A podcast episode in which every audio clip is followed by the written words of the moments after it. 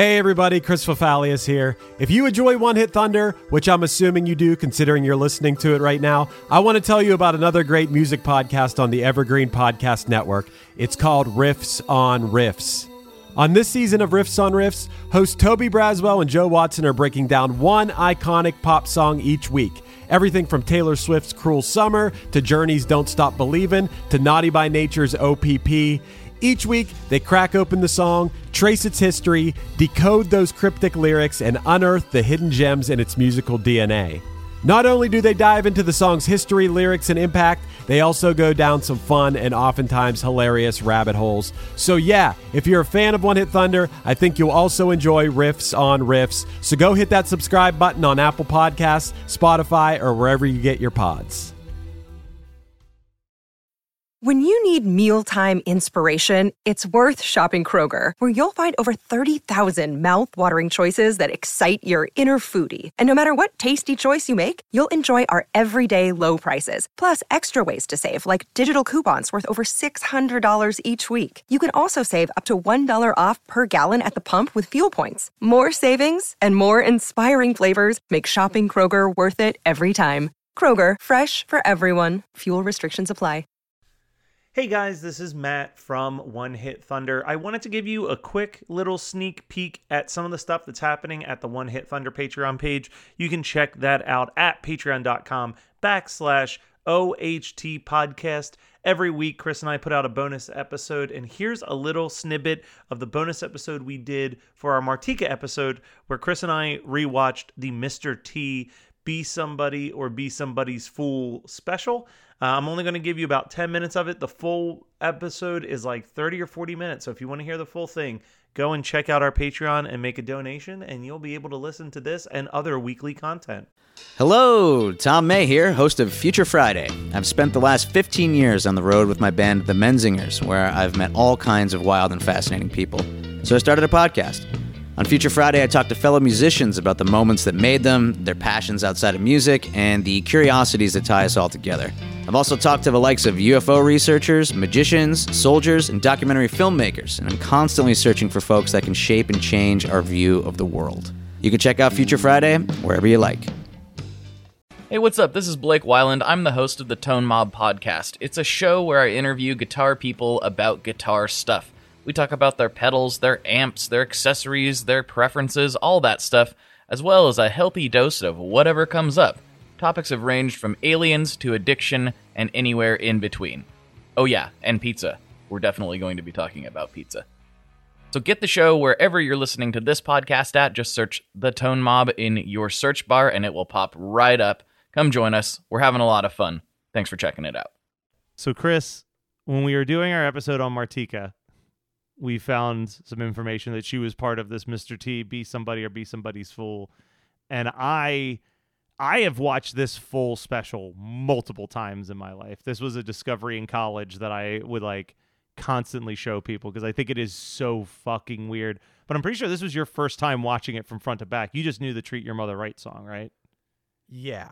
And I want to start by saying that I love this. This is like this is like an 80s fever dream on acid. This thing is wild. And it's And- a roller coaster of good and bad segments. Like there's Oh segments that are so good and then it'll be like the longest 5 minute bullshit segment you've ever seen.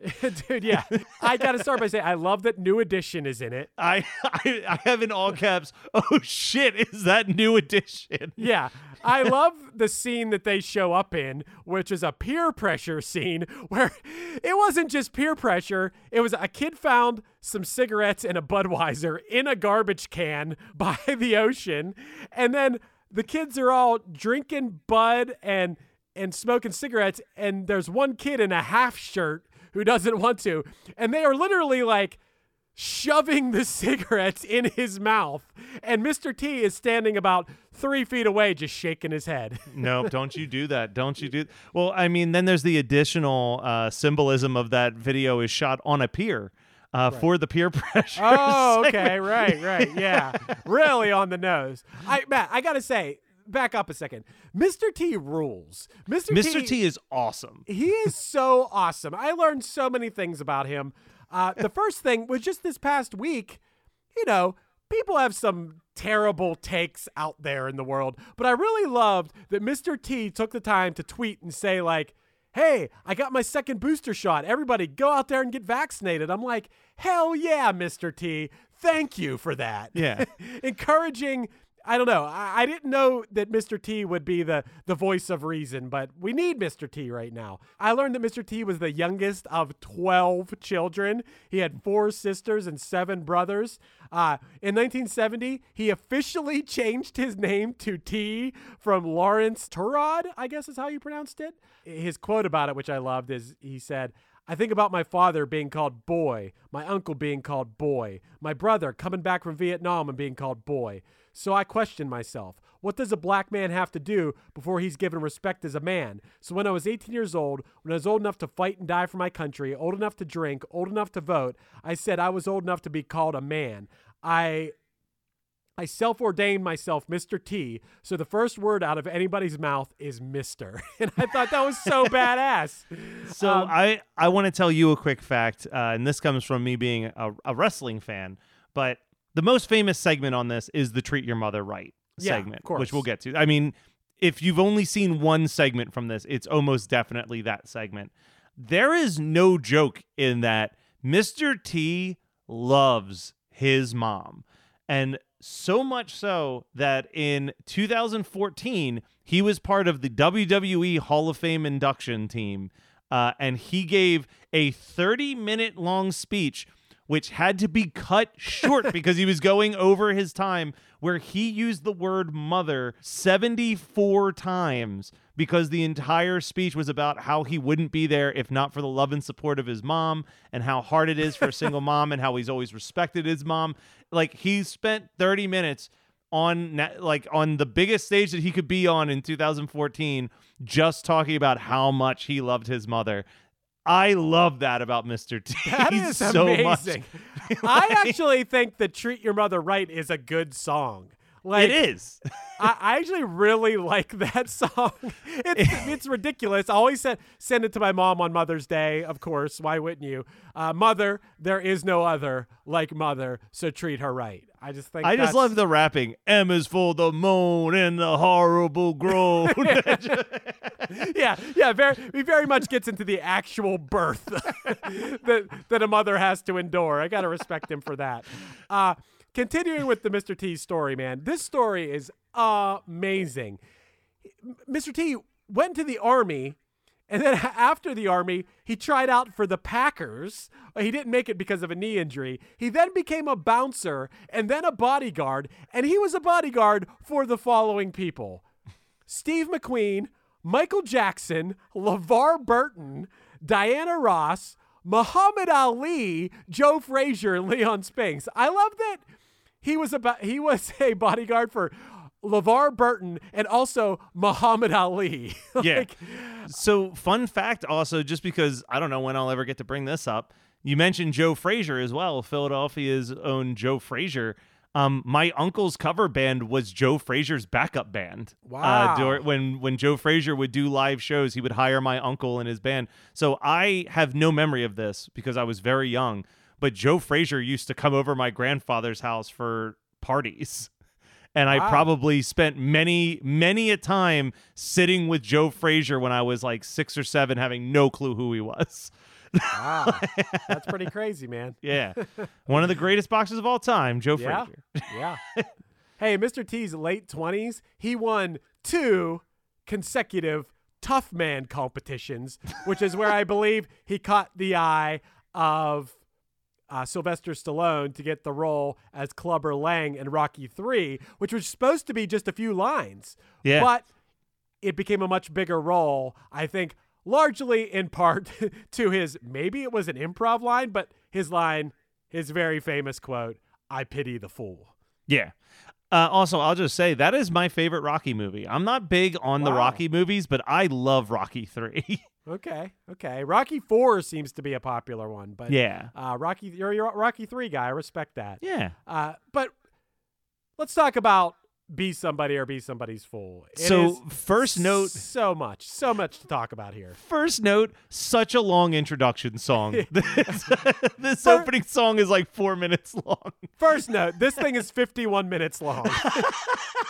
the, the entire special. Uh, along the way on this special, he teaches kids to understand and appreciate their origins, how to dress fashionably without buying designer labels, how to make tripping look like breakdancing, how to control your anger, how to deal with peer pressure, how to treat your mother.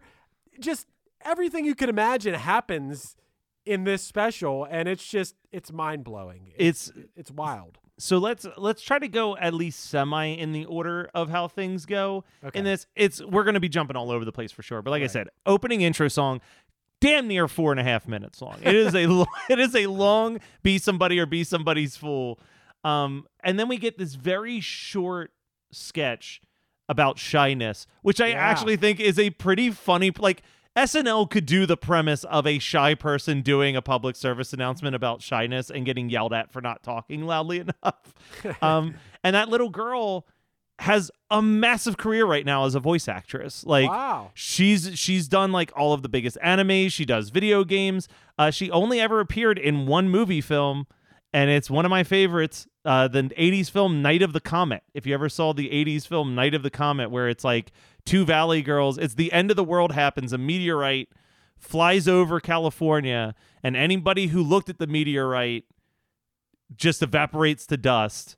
People who were outside when the meteorite flew over turn into zombies.